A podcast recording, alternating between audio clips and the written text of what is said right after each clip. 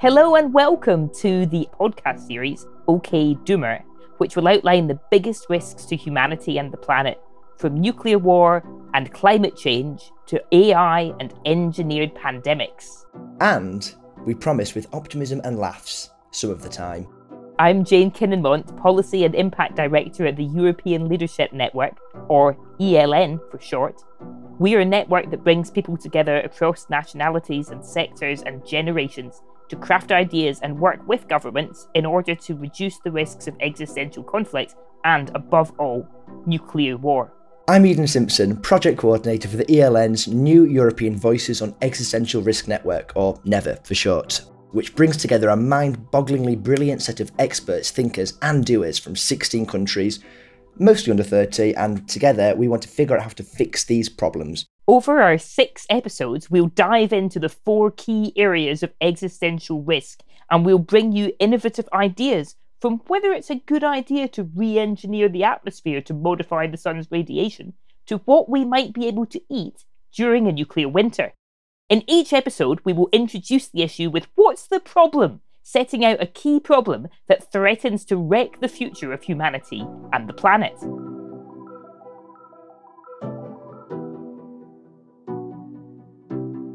Welcome to this episode of OK Doomer. We're going to call this one Nuclear War.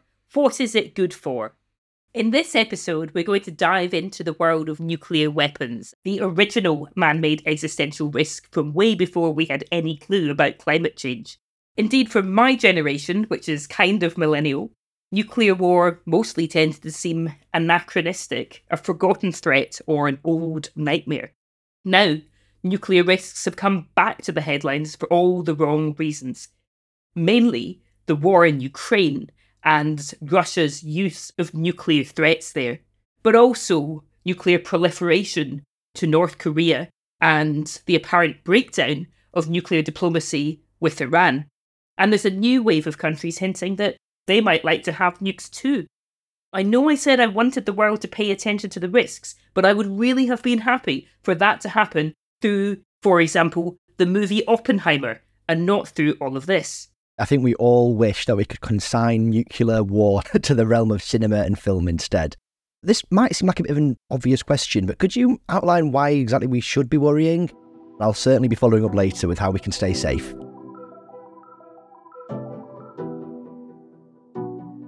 Well, first of all, it's important to underline that in a world with lots of risks, nuclear weapons are still unique in the worst ways. There are no other weapons with the same force. And they also have insanely long-lasting effects, as we can see from the only times they've been used, on Hiroshima and Nagasaki by the US at the end of the Second World War. Today's bombs are up to 80 times as powerful as those that were dropped in Japan then. And a nuclear war would trigger an environmental disaster. It would have cascading effects on every aspect of how humans live on Earth, from climate to food supplies.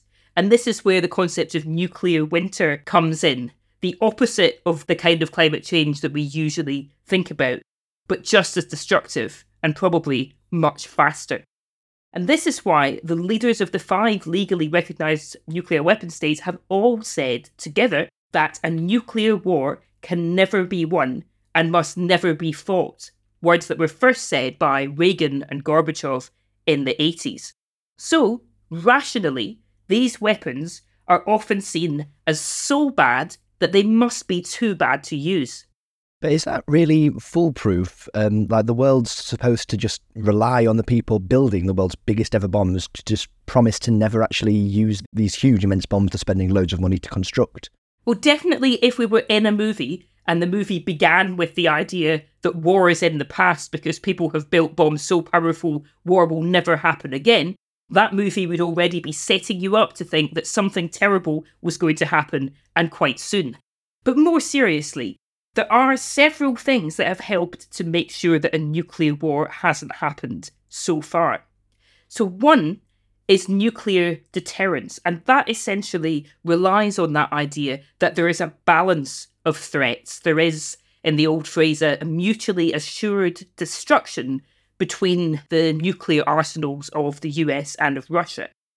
Then we don't only rely on that, we also have treaties and understandings turned into arms control to put checks and limits on nuclear weapons and to try to make sure that those threats remain balanced so that you don't have one nuclear country thinking maybe it could win. Thirdly is the non-proliferation regime, a system that places controls on how many countries can have nuclear weapons. And fourth is nuclear disarmament. So there are various things that underpin the prevention of nuclear war. The concern is that in all four of those areas, things are changing and it's not clear we can rely on them in exactly the same way that we did in the past. Meanwhile, there is a really big argument among nuclear experts inside and outside government, in nuclear weapon states and outside nuclear weapon states, about which of those things that prevent nuclear war are really important. And these divisions seem to be hindering attempts to work together on nuclear issues. So let's start with nuclear deterrence. The US and Russia have enough weapons to destroy each other and the world. But this leaves us with such a mutual vulnerability that actually they have refrained from trying. Let's bring in the ELN's Rishi Paul to explain more. So I'm here with Dr. Rishi Paul, Senior Policy Fellow at the European Leadership Network and an expert in nuclear strategy. Rishi, can you explain to us, how does nuclear deterrence actually work? So imagine a world such as ours, where there is more than one state that possesses nuclear weapons, and they've pointed their nuclear weapons at each other. The question becomes, what holds them back from actually launching a first strike? The reason why no state, or we believe no state, would want to go first is because nuclear-armed states have locked themselves into a position of mutual vulnerability. This mutual vulnerability comes from the idea that if one state goes first, the other state would have enough time to retaliate in kind. This vulnerability is what preserves stability. Oppenheimer once said that this situation is like two scorpions in a bottle, each capable of killing the other, but only at the risk of his own life. But it gets a little bit more complicated than this, because imagine, and I think it's easier to use particular examples, let's say Russia today decided to launch a first strike on the United States. The United States would have enough time to retaliate in kind and impose unacceptable costs. Another way of looking at this, which is how I think it's easier to describe, imagine two cowboys pointing their guns at one another. Instead of putting bullets in the revolvers, they put poison darts. So if one person fires first, it would take time for the poison to take effect. And so the person who has been shot has enough time to retaliate in kind.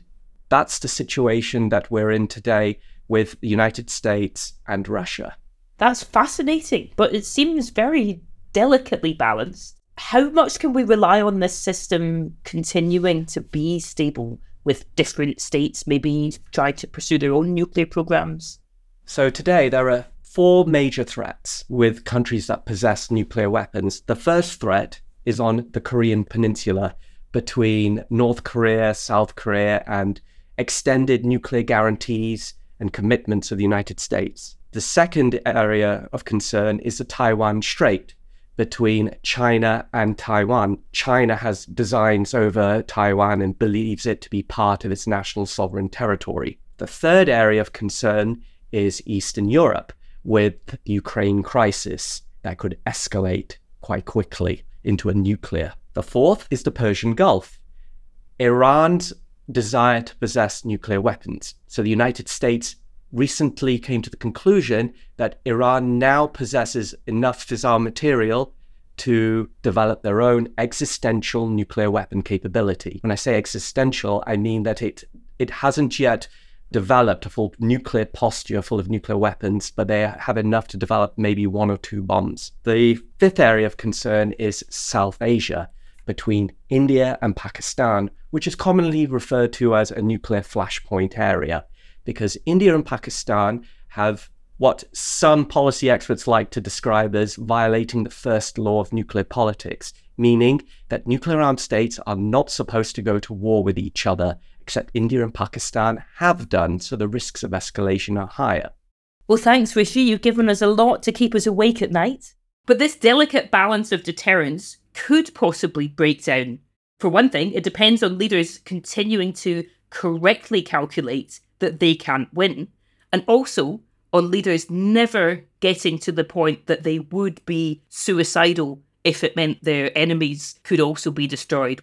We could imagine, for example, what would Hitler have done in the bunker if he'd had a nuclear button there.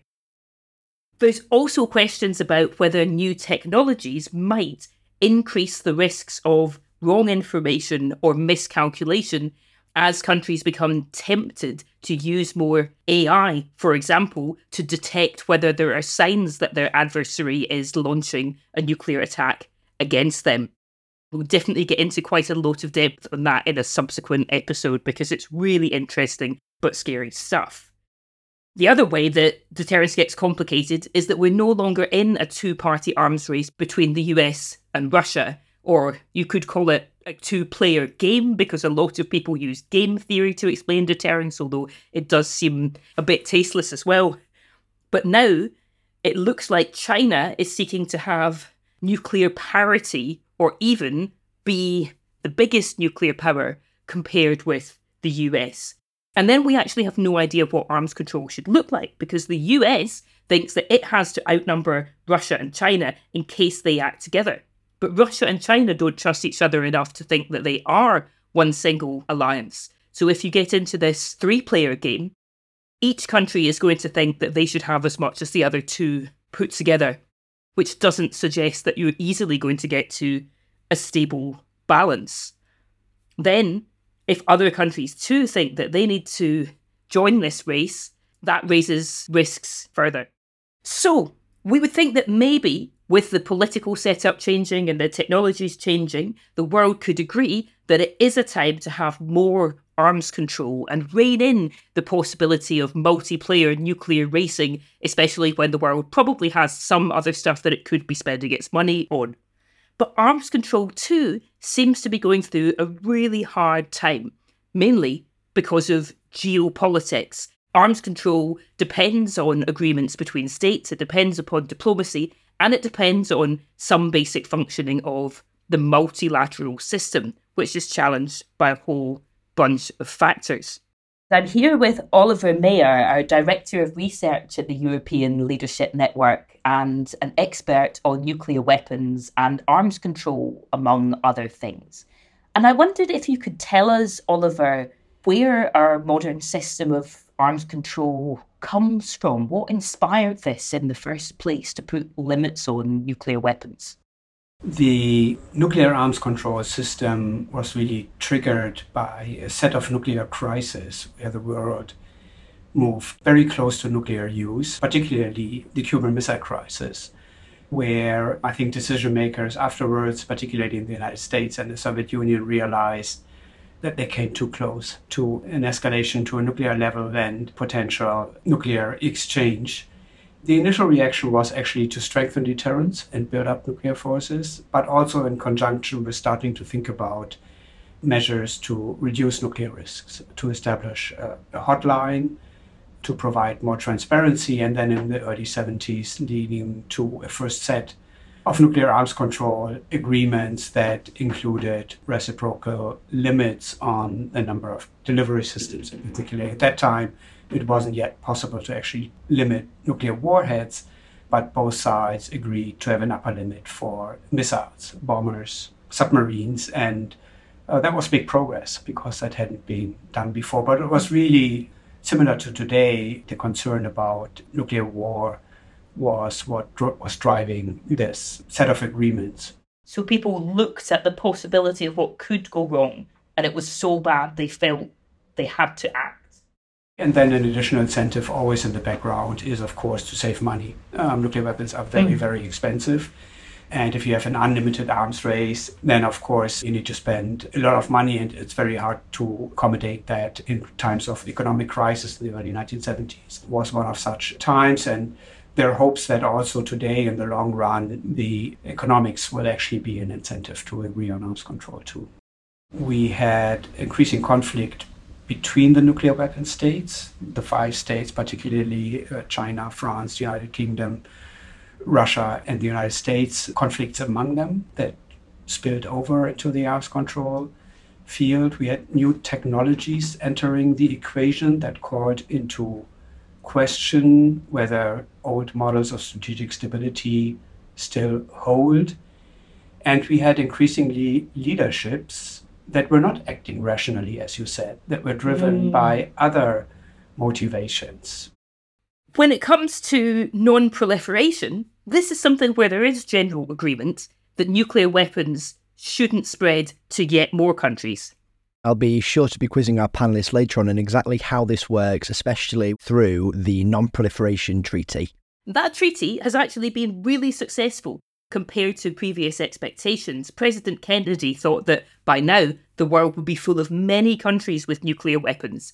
But nuclear weapons are still held by only a very small number of states. There are 5, the US, China, Russia, UK and France, that are legally recognised as nuclear weapon states under the Non-Proliferation Treaty, while another 4 states have declared or undeclared nuclear weapons. So maybe proliferation has been a success. Fears that terrorist groups might get nukes or dirty bombs have also been fended off, not without a lot of very careful action. But this setup has depended on a lot of countries feeling that they don't need nuclear weapons because they have the protection of nuclear umbrellas, usually from the US or NATO, which means that they would rely on the US to deter any enemies that might want to point nukes at them.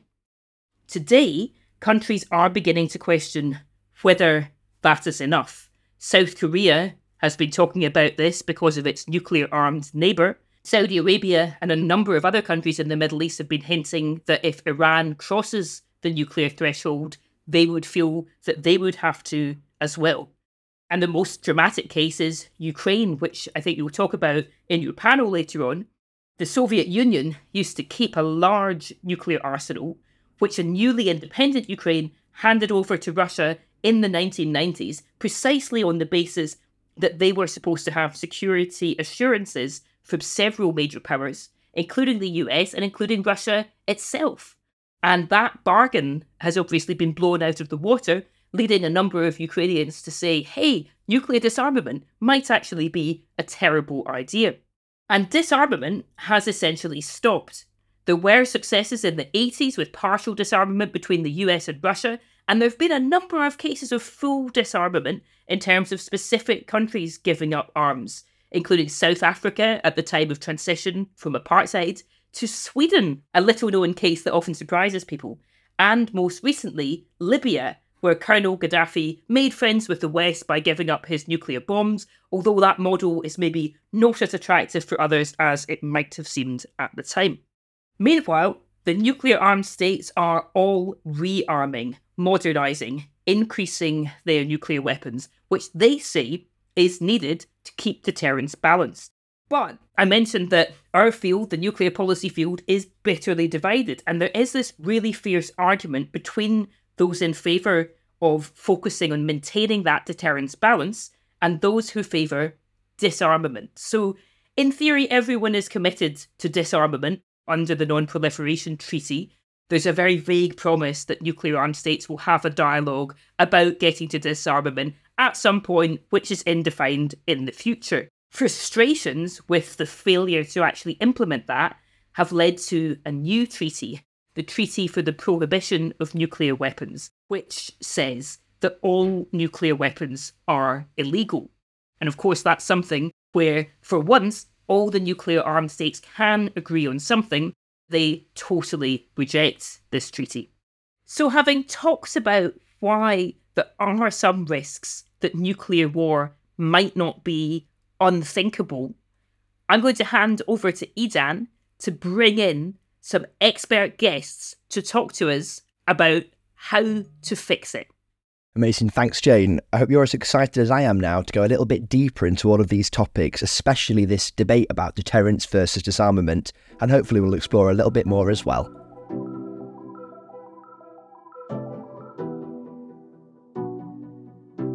Hello all, and welcome to our How to Fix It panel.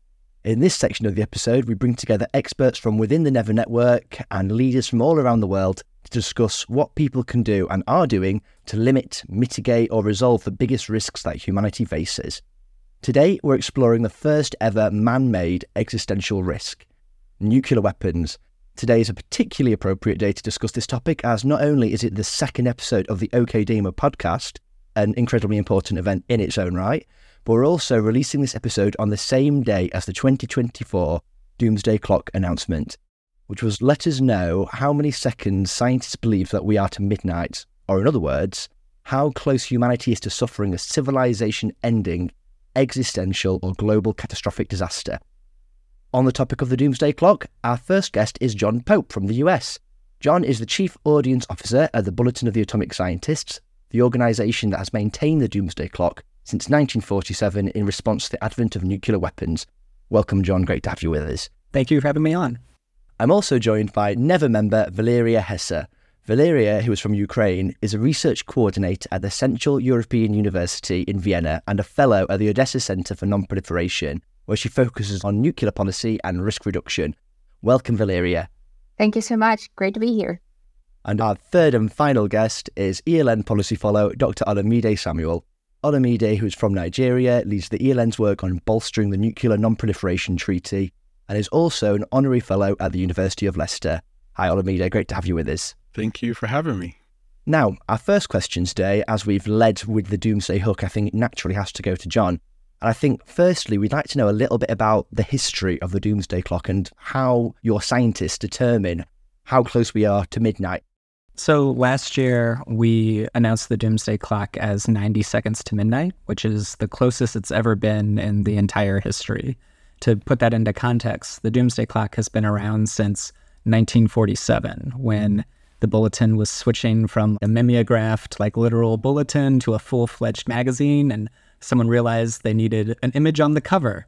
So they found an artist, happened to be married to one of the atomic scientists who helped found the Bulletin, and she came up with this design that kind of played on the idea of a countdown, which was already kind of part of the pop culture understanding of nuclear weapons, and basically showed a clock face of a minute hand moving towards midnight. That was on the first cover in 1947. And then in 1949, after the first Soviet nuclear test, the editor of the Bulletin moved the hand forward to show that we were at greater risk. And that started this tradition going on 7 decades now of moving the hand forward and backwards for different minutes to midnight to show what is the state, not just of nuclear risk, but of all sorts of existential risks like climate change and disruptive technologies. And right now we're the closest we've ever been, 90 seconds to midnight, because there's a lot of compounding crises happening. But in the past, we've been all the way to 17 minutes to midnight. So there's also a history of being able to move the clock back and make the world safer. So we're out here trying to push a sense of urgency to make things better, not just a sense of things are bad. I've always wondered about the Doomsday Clock, not necessarily about the methodology in a sense, but actually about, what sorts of risks are included in the Doomsday Clock's calculation. So it was great that you highlighted that it goes beyond the nuclear risk to other existential risks. And I was just wondering if there was any sort of weighting to the different existential risks.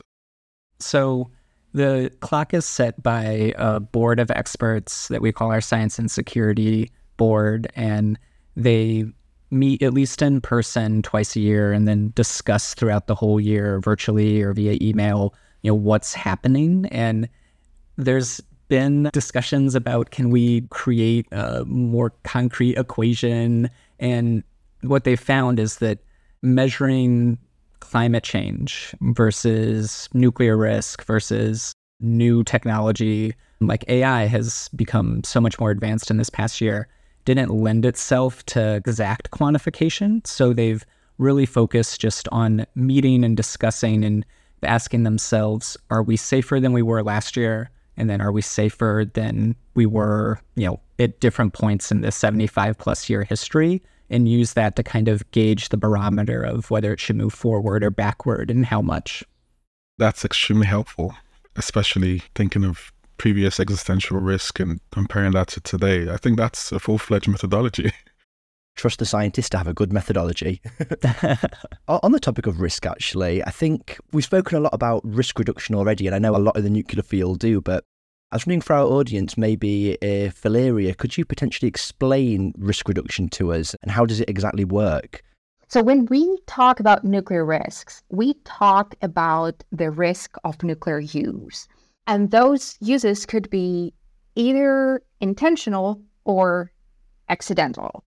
And so in order to reduce nuclear risk, we can use the methodology, which I really like, developed by Wilfred Wong from UNIDIR, where we separate them into doctrinal risks, for example. And to reduce doctrinal risks, we could basically clarify the situations in which the nuclear weapons could be used, or somehow circumscribing use conditions, stigmatizing overall use, etc. In terms of, for example, decreasing escalator risk, one refers increasing predictability of use conditions and preventing crisis, and also strengthening nuclear restraint. And another situation can be, as said before, an accidental risk, which means that we need to have proper communications to contain consequences of error, for example, or enhance operator control over the weapons. Another and totally different category is unauthorized risk, and this is where states should bolster their security to deny access to unauthorized actors. And this is done through enhancing physical and digital safeguarding operations and improving risk assessment and management.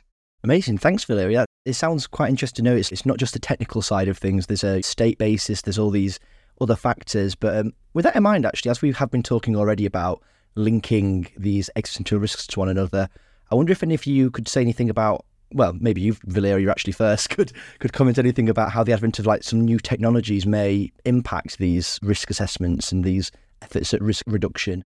With new technologies, we face a lot of different risks, especially as they pertain to IT.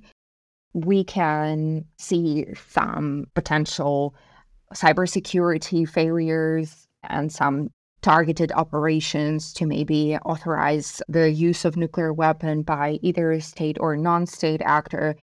We also could potentially face some intrusion to steal some information that would be very sensitive and could provoke escalation, those sorts of things. If you have any specific technology that you had in mind, we can explore it together.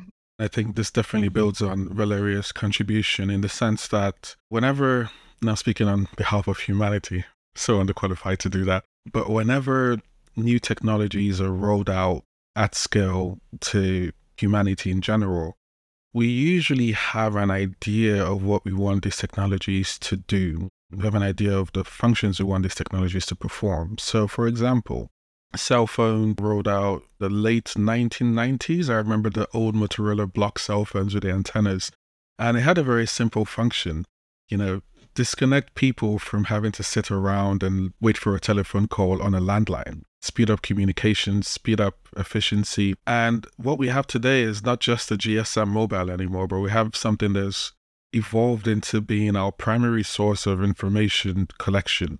It's evolved into being something that could be hijacked to spread misinformation and disinformation.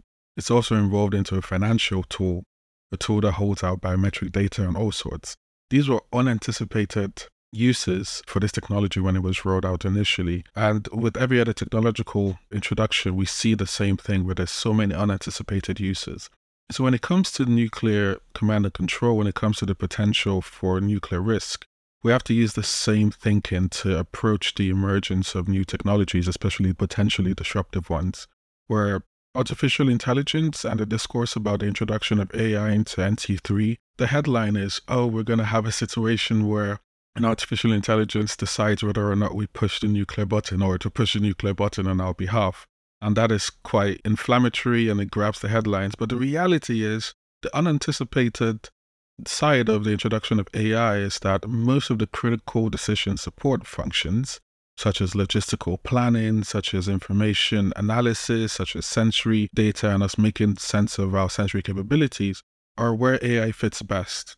But then if we have a situation where all of these decision support systems are overwhelmingly reliant on AI, then we would have a human in the loop, right? But this human is so dependent on artificial intelligence that in retrospect, if a human pushes a button based off of information gathered by AI, was it really the human that pushed the button? Or did much of the thinking and calculation come from AI and the human was just a legal personality that pushed the button? So I think when we talk about introduction of tech, we really just have to think about unanticipated consequences of this. I just wanted to add in that the signals and that point of decision-making are so important to think about misinformation and disinformation and the way AI or social media could interact with it. But I think there's also this broader systems level issue happening where, starting with any type of communication, but definitely accelerating in the past few decades around the internet and social media and now AI, we've been hurting our ability to process misinformation and disinformation at a societal level, which is hurting our ability to create governance solutions for these problems, or if not to create them, to implement them. And that's been weakening our ability to not just tackle, nuclear risk, but climate change, the emergence of these technologies, and it's kind of weakened our entire political system. So there's that moment of decision, but also the fact that we have a weaker system overall, even before we get to the moment of decision. I wanted to add that as much as we humans create a lot of risks, we know that we live not a black and white world, so we also can reduce those risks.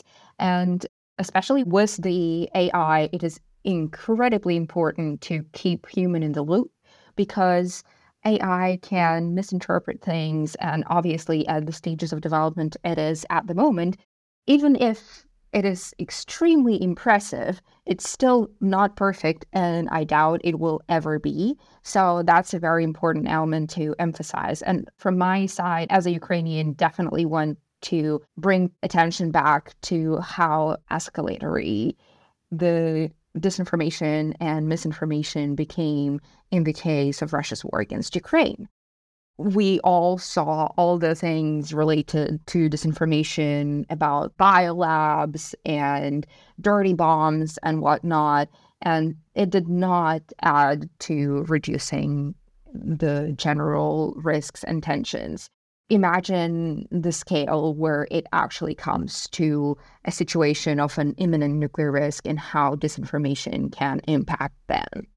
How would you say Russia's full-scale invasion has altered this landscape? Because I think our field, we tend to focus a lot on preventing nuclear war, which naturally we should, but then how can that be weighed up against the dangers of a world of nuclear coercion, especially in light of these developments in tech and misinformation and so forth? Indeed, Eden, as you said, the coercion really played a significant role in Russia's invasion because the invasion was led by explicit and implicit nuclear threats, exposed many core international challenges in the nuclear realm. So we had a powerful and yet very dangerous message being spread out.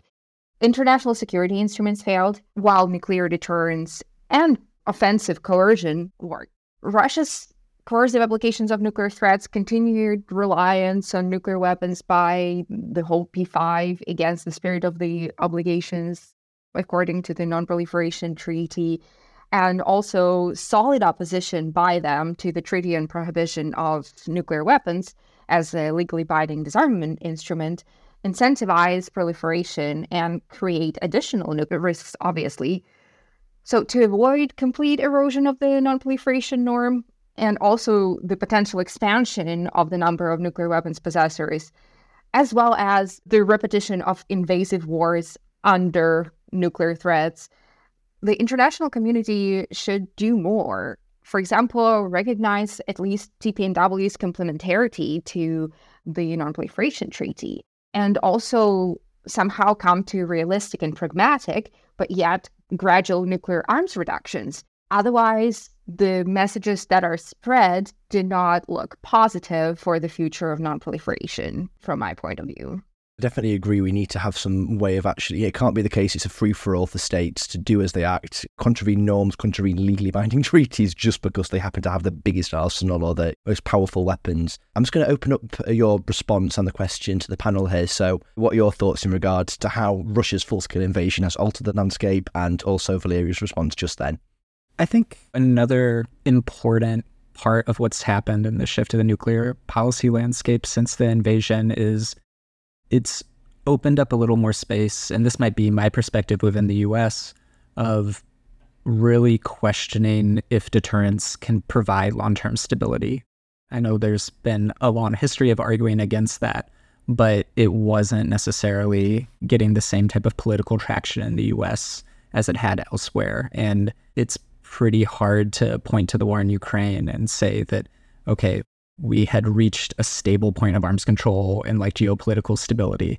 So while the first and foremost priority needs to be to end the war, I think that once the war is over, there's an opportunity to really think about what is a long-term stable geopolitical agreement. And that has to include figuring out an arms control or disarmament solution that is more creative and expansive than we've had in the past. I would definitely say that nuclear deterrence as a concept, as a practice, actually enabled, much like Valeriia highlighted, coercion and bullying by a nuclear weapon state against a non-nuclear weapon state in direct violation of a security guarantee that came about precisely because that state agreed to get rid of its nuclear weapons. So this really puts the idea of nuclear disarmament in a tough space, in the sense that on one hand, you're seeing the ability of a state to take advantage of nuclear weapons to further its very narcissistic foreign policy goals. But the reality is that the conflict in Ukraine has also highlighted, against what many deterrence proponents have said for the longest time, that nuclear weapons actually restrict the occurrence of conventional conflict between and among great powers. In this case, nuclear weapons did precisely the opposite. It enabled the initiation of a conventional conflict. And this conflict is one that has the potential of destabilizing the European region even further. So Ukraine was a highlight in myth-busting one of the foundational assumptions of nuclear deterrence in a way that we haven't seen in the past 60 years or so. Yeah, it has been really worrisome lately because we see not less, but more and more reliance on nuclear weapons. And it seems like Russia has been saying a lot of things regarding the Eastern Europe in general. And also we see there is a lot of military planning going on about potential destabilization in the next couple of years on the eastern flank of NATO. And it is quite worrisome. It doesn't comfort me at all somehow.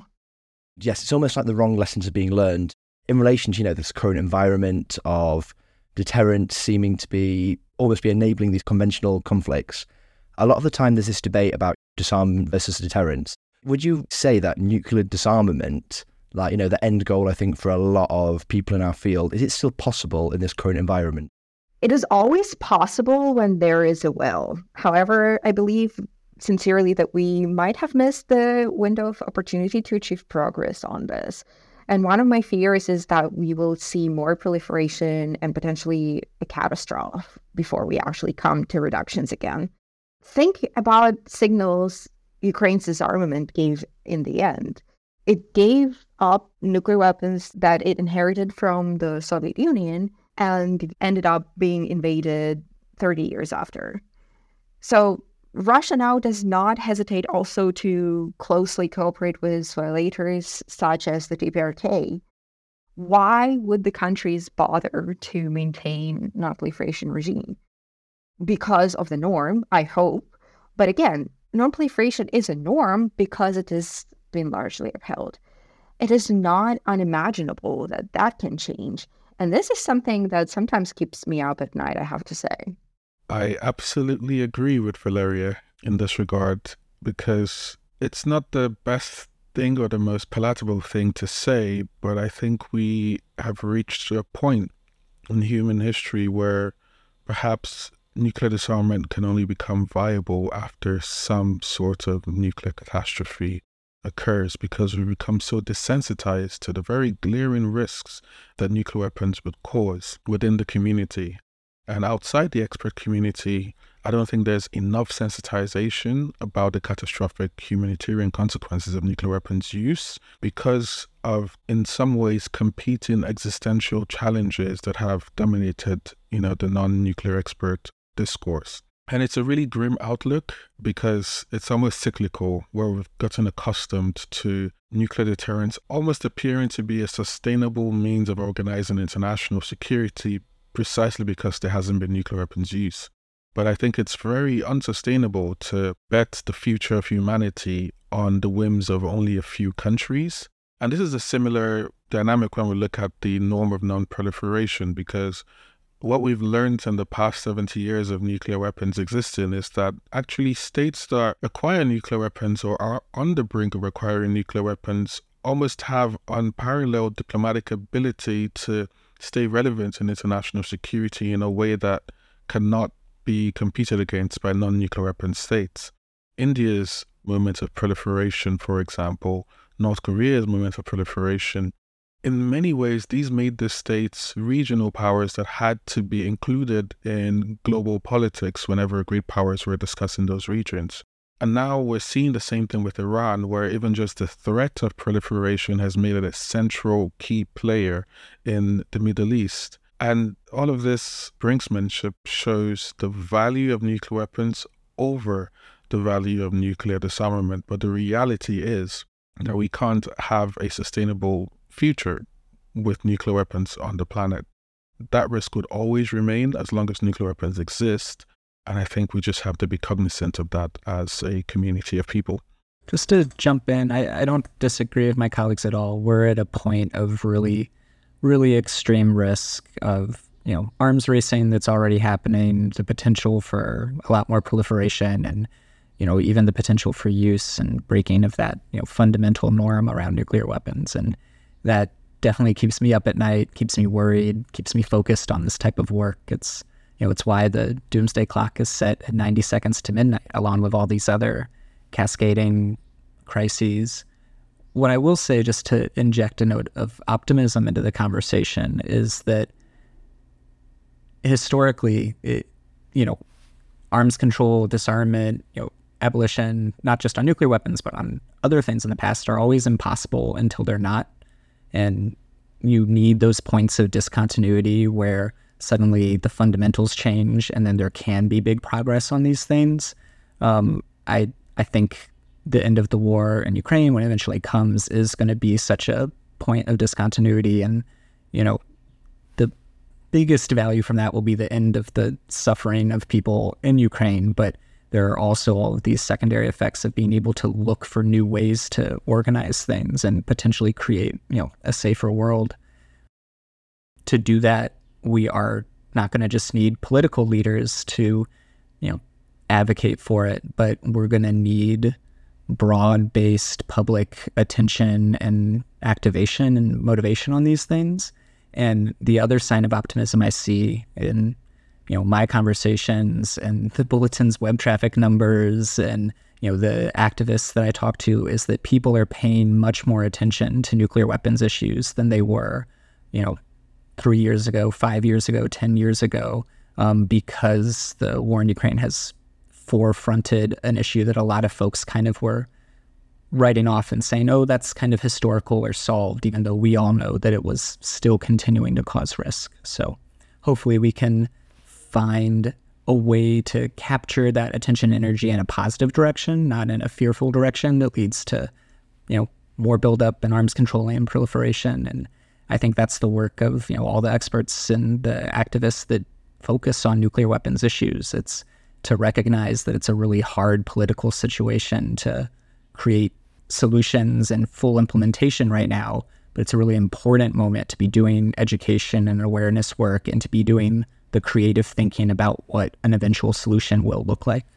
I wanted to comment on something that Ola said. As experts, we actually rarely hear about nuclear weapons' effects on people or systems in general, economies, political systems, agriculture, especially if we are not the technical experts, if we are more on the international relations side, international policy side.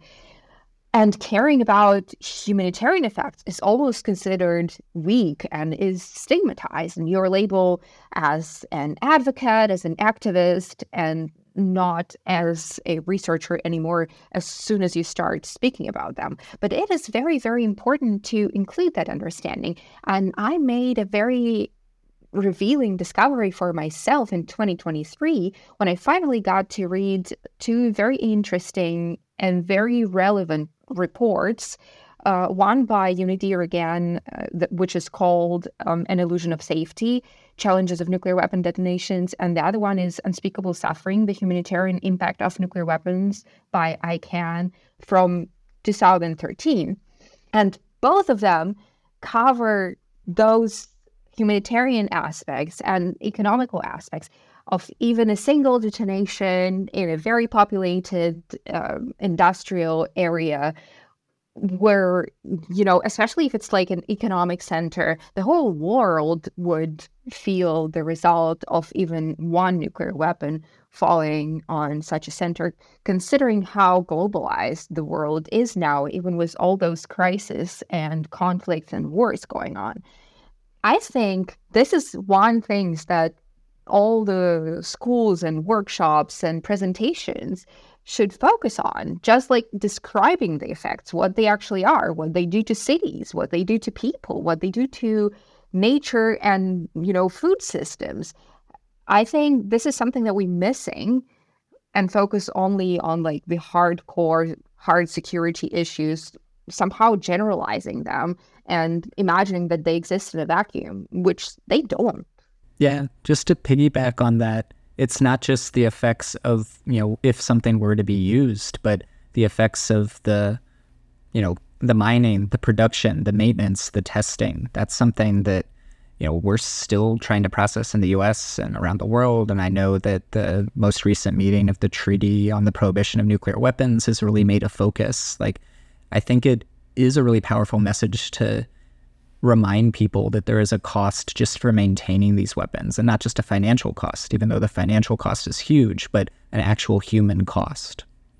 Absolutely agree with John and Valeriia. And thank you, John, for highlighting the back end of the, you know, system that sustains nuclear weapons, the mining, the exploitation of humans and environments, and the frankly unsafe conditions in which these exploitation occurs. And I think it's very important to reiterate what Valeriia said as well about how the humanitarian impacts are seen as somehow less complex and less scientific to explore. But the reality is that there is an obligation in every state that has signed on to the Geneva Conventions to actually understand and analyze and assess the humanitarian impacts of nuclear weapons, at least on the basis of proportionality of use, on the ability of, you know, states to have weapons that discriminate between civilians and combatants. Nuclear weapons don't, you know, measure up to any of these criteria. And so it's still quite perplexing that states choose to legitimize the retention of nuclear weapons when they are clearly, or the use of these weapons would clearly be in contravention of humanitarian law. Threats of use is something that we're discussing quite, you know, candidly at the ELN and within the NPT process. But, you know, nuclear deterrence relies on a credible threat of use of nuclear weapons. There has to be, you know, credibility to these threats, which means actual use. And so it's really important that the policy community understands the legal ramifications and requirements to understand humanitarian impacts. Something that Ola said made me think, or actually made me remember, I was never a like disarmament oriented person until I actually became one in 2022, when I saw the other side of nuclear weapons that became very real, was Russia's war against Ukraine being led under nuclear threats.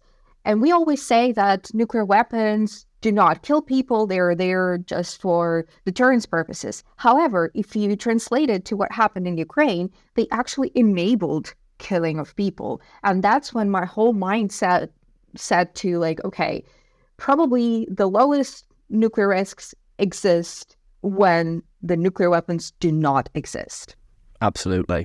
Recently, a US official, Colin Carl, said that In September 2022, the US intelligence community thought that the risk of a Russian nuclear use against Ukraine could be as high as 50%, but they then sort of revised it down. How should the world actually now respond in relation to these elevated risks? I know we've all said we need to be more creative and transformative, but what are some kind of like, you know, in the short term, not even after the war, how should the world in general be responding now to this heightened credibility of these threats? I'll jump in first up. I think there's plenty that we can do in this era of heightened nuclear tensions, and there's plenty that's already being done. It's just not being given the attention that it deserves. The first, and this has been discussed a bit in this podcast, is we have an international treaty that outlaws the possession, use, and threat of use of nuclear weapons. And I think this is something that deserves greater attention, particularly because it actually builds on existing systems in much of the global south that outlaws the use and threat of use of nuclear weapons, and those are nuclear weapons-free zones. I think citizens in these areas need to speak out very clearly about how, despite their repeated efforts to insulate themselves from the ramifications of nuclear deterrence, they are still at risk of realities like a potential nuclear winter if, you know, there is a nuclear exchange between two distant countries that they have no say in their policy formulation, right? So there has to be some more speaking up, especially from states that have already isolated themselves from nuclear deterrence. Well, I absolutely agree with Ola. I do believe since the threat comes from Russia, we have to address that threat first if we are talking about this particular war and the situation of today. So I would say what we can do as humanity, as community, is to ensure that whether or not the threat is real, nothing is going to change with Russia even using nuclear weapons in Ukraine. And I mean, as Ukrainian, this is like the absolute worst thing that can happen. At the same time, I am pretty proud of my people because they have been pretty successful in transmitting that message that, okay, even if nuclear war happens, we are gonna continue fighting until we cannot anymore. And I assume that they were considering just like one weapon landing somewhere. And Open Nuclear Network, by the way, is currently working on exploring potential scenarios of nuclear use in Ukraine that Russia could explore in its planning, and it's going to be coming up, so I encourage you to check it out when it comes out. But anyway, we have to agree on one thing, that nuclear weapons cannot be used and nuclear war cannot be fought. And in this sense, I think that the P5 countries that possess nuclear weapons actually sent clear signals to Russia at the moment of the highest pressure in October 2022, and since then, actually, the nuclear risks have become a little lower, still non-zero. We still need to work on it. But one of the things that we absolutely need to emphasize is that even their rhetoric, even their use is not going to change anything, and they're not going to achieve their goals. I guess I won't go into any other kind of policy solutions. I agree that, you know, there's a long-term need for a settlement, and that the P5 has been finding ways to really push on Russia to reinforce the norm that there shouldn't be use. And I think maybe rolling back to what we can do as individuals, you know, there's like over 50 countries in the world have national elections this year. It covers more than 50% of the global population. And we can all make sure that this is a politically salient issue and that we're pushing for leaders that aren't going to escalate risk, but continue to find ways to de-escalate it. There are certainly irresponsible leaders within P5 countries that are going to be seeking to win those elections or to gain power. And, you know, at the citizen level, we can push back on that, and we can make anyone who asks for our vote show that they take the seriousness of this threat realistically, and we can push them towards solutions that will, you know, long-term reduce the threat or make it go away entirely. I think we've alluded to this quite a lot. Ordinary people definitely have a voice in this. Like, you know, that's without a doubt, I think now. Ordinary people, activists, once informed by nuclear experts, or when things are brought into discourses by, you know, Russia's invasion of Ukraine, by Oppenheimer, which has been, you know, sweeping the award season recently. But as we've now determined that ordinary people do have a voice in this, how can they use that voice? I absolutely believe that everyone has a voice in nuclear risk reduction and disarmament, if that is their choice. And we do have influence. We have our leaders that we elect in democratic countries to whom we can speak and express our political will. But we also have to educate ourselves. And I think one of the ways for nuclear community, nuclear policy community to reach out to people is to make the materials that we work on a little bit more accessible for people to understand how big of a risk it is and how to address the risk and how they can be more influential in expressing their thoughts. And I'm talking now about exploring all the cool things like what we are doing now, having a podcast or producing some materials for social media that actually are engaging and allow people to understand complicated issues in simple ways. And I think one of the cool things that the community can take is learning how to do storytelling in order to engage people and make them more aware of the world we live in. Fun thing. There is barely anyone in my circle who believes that in general, in the long-term future, we should still have nuclear weapons. Everyone, almost everyone, believes in nuclear disarmament at some point. And a group of future and foresight learners called Peace and Security Changemakers, which I have been a part of, actually explored futures in two different groups. And we came to almost the same future where the nuclear weapons do not exist. So we don't want nuclear weapons to exist, the majority of us, but we just don't know how to get there. And we have to create a way to get there.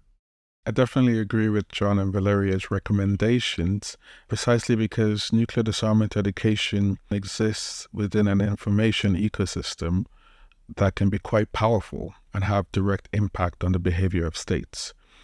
Think about the fact that a few weeks ago, South Africa took Israel to the International Court of Justice, and part of the evidence given to the International Court of Justice were videos recorded through mobile phones shared on social media. And much of the pressure behind, you know, states escalating this issue to the ICJ stemmed from the growing global community of activists against particular occurrences, a community that doesn't necessarily respect borders because humans are now being more and more socialized into interacting with people from all around the world, regardless of national origin. Imagine nuclear disarmament education, you know, being inserted in a similar way that activism for, you know, the ceasefire in Gaza was. The amount of global mobilization that would occur from this would be significant enough that none of the P5 will be able to ignore. Let's remember that most of the P5 are democratic states, and they have to respond to democratic pressure if that pressure is enough. And so I think public mobilization against nuclear weapons is a very possible thing in today's world in a way that we haven't seen in history. Thank you, Ola. And over to you, John, for the final thoughts on that note. I'm liking this sort of like citizen empowerment thing we're finishing on. Yeah, I'll add, I've read a lot of survey research results and focus group data to try to understand what people think about nuclear weapons. And so often it's not that they disagree with, you know, fundamental goals of disarmament or arms control. It's that they feel like it's an issue that's too complex for them to have an opinion on. And I think the key thing to like take away from this, if you're, you know, an interested member of the public or you're an expert or an advocate that's working on this, is that people shouldn't feel that they have the responsibility to know the half-life of uranium-235 or, you know, exact specifications of missiles. You need to think about this just like any other political issue. It's about looking for experts and systems that reflect your values and advocating for those, same as we do in healthcare and education and, every other issue that's complex in our society. And you can engage on that level. It's important to educate yourself, but you don't need to become the be-all, end-all expert. You can look for things that amplify a world that you want to exist and advocate for that. Thanks, John. That was really nice to hear for your final comment. It's really good to know that we can, as citizens in these democracies, outside of democracies, we can actually mobilise and, treat nuclear the same way we would something else to ensure that we build the, across society, the platform we need to argue to get states to limit the risk, limit their proliferation and all these other things. I'd like to thank you all. I'd like to thank John, Valeriia and Olamide for joining and contributing to today's discussion. We're now going to move back to Jane, who's going to have a look at an example from history where humanity has been on the very edge of disaster from nuclear war and how we managed to come back from the brink. So yes, over to you, Jane.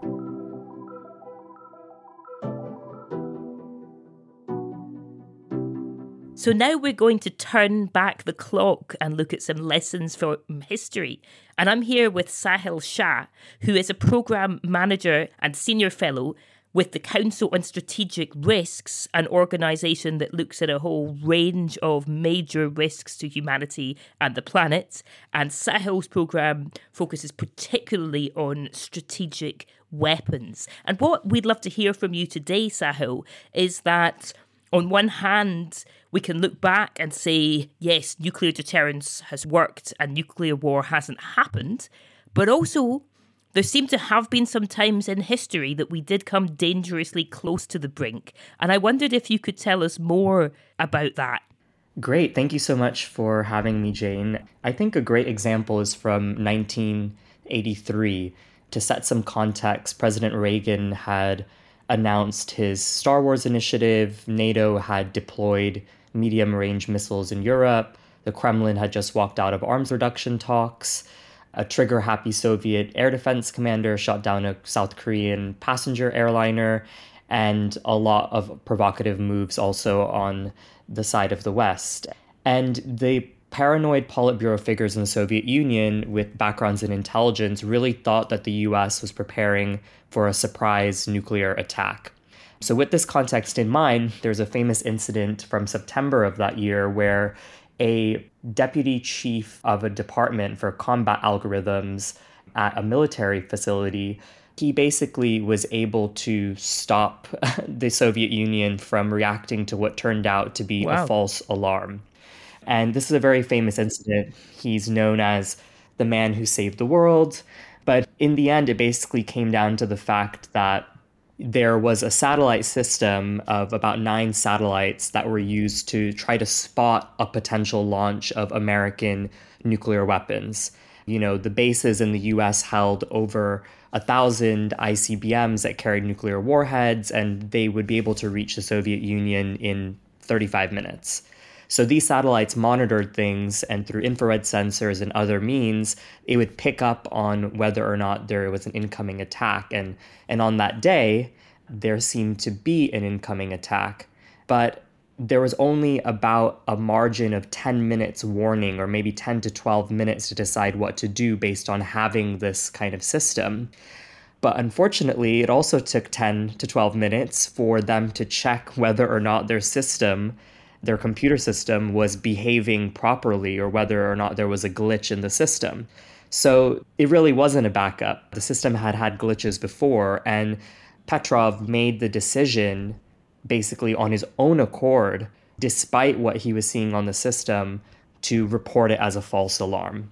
Wow, that's incredible and sounds like the worst decision anyone would ever have to make. But it makes me worried as well about what happens if we are getting more reliant on computers and AI systems. I mean, it's a very, very different case, but I'm sitting here in London and we've just had this scandal in the UK at the post office with many people having been wrongly accused of fraud because of errors that were made by a very expensive IT system. And for a long time, people basically thought in senior positions the computer can't be wrong. So, you know, is this something else that we need to worry about to make sure that people can keep saving the world in future?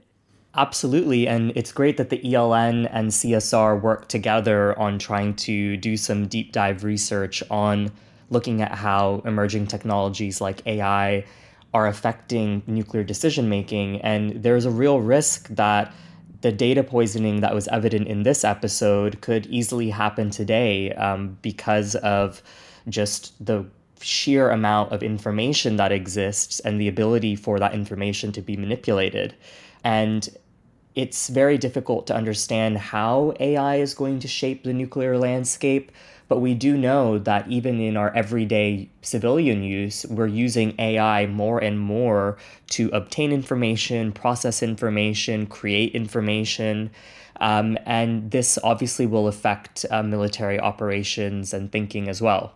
So it's definitely a very dangerous new trend, I would say. And there needs to be an ability that we prevent novel technologies to combine with nuclear weapons. We definitely don't want to see AI getting close to command and control, for example. We need to keep a human in the loop, but there's much more that needs to be done outside of that to make sure that AI and other emerging technologies don't kind of create more ambiguity or more ladders of potential escalation. Thanks. Data poisoning is a new term to me, but a very good one. And I'm just struck how much in this episode we have been coming back to questions of information, misinformation and disinformation. We'll talk more in future about AI and nukes and hope to continue the conversation with you, Sahil. Thank you very, very much. Thank you.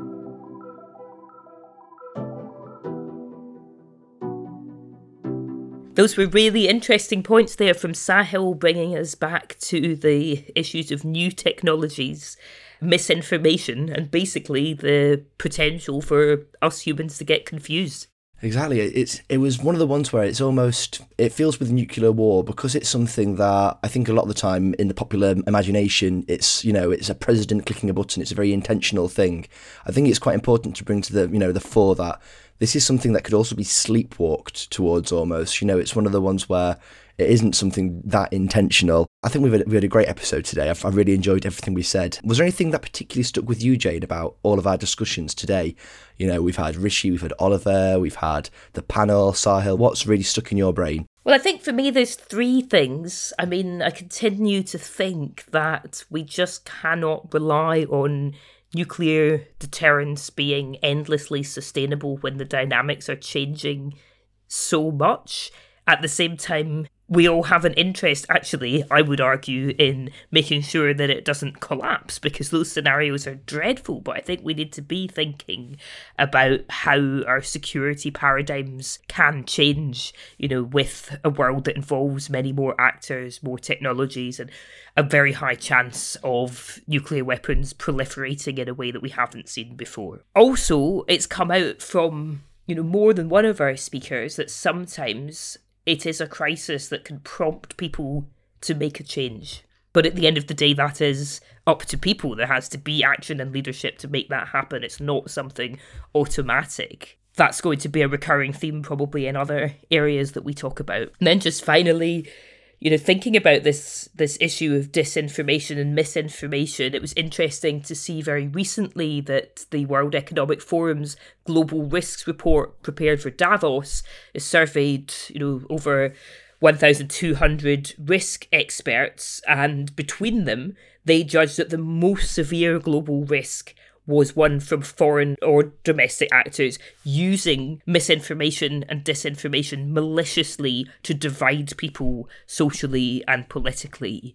It's fascinating that has emerged as the top concern, but it does seem like it's not just a concern in itself, it's a risk multiplier. It's something that can make all these big risks that we're talking about much harder to deal with. What do you think? Yeah, no, I agree. I think the misinformation angle is so relevant today because, you know, a lot of the time when you're scrolling on social media, for instance, you see it not just in the nuclear space, but in terms of like a lot of politics globally, things like deep fakes. You'll see things like misattributed quotes, but then you'll have, you know, back in the day, you could misquote someone and lie about someone, let's say some saber rattling. But now you could literally manufacture a fake video of someone saying it is terrifying. But I will say in terms of like some safeguards almost, what stuck with me was...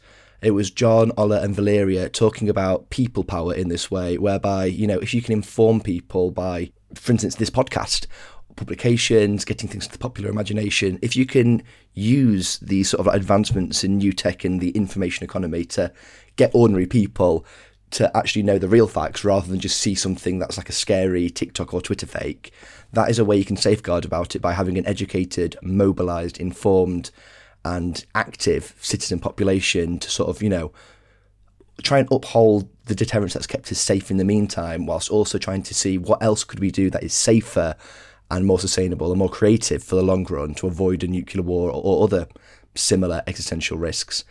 And I think a lot of this boils down to why I feel talking about nuclear weapons nowadays is quite interesting in a way that, you know, it's been brought to the popular imagination by films, by the war in Ukraine.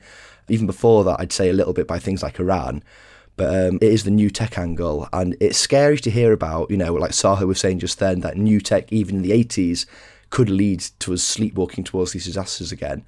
But I do like the fact that there is research being done now on how we can try and mitigate the sort of danger of a computer going wrong.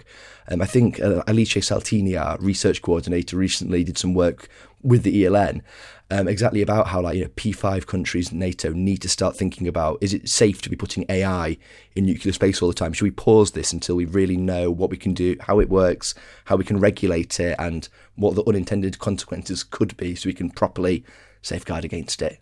Well, we should get Alice on in a future episode. I think that will all be really interesting to dig into further. But I've got to say, I think the new tech stuff is super interesting.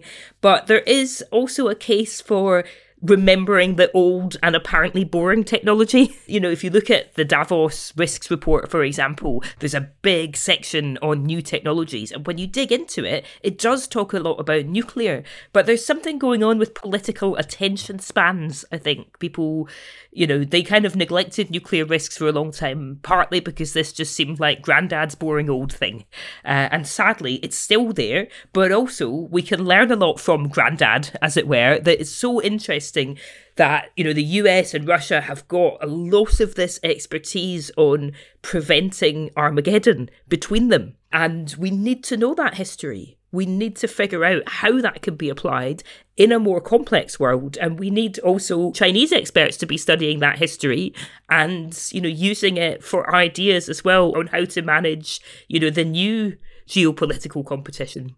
But yeah, I do agree that everyone can start by listening to OK Doomer. I like the way you got that plug in there. Thanks, Edan. Absolutely necessary, exactly. I think as well, another little NEVER plug here, but on that intergenerational note, that is so important that we do not forget that expertise. You know, it didn't end at the Cold War, and I think that's been too much of a consensus in too many people's minds for far too long. So hopefully we are leading the change we want to see in the world. That's a nice note to end on. Thanks to Edan, thanks to all of our guests.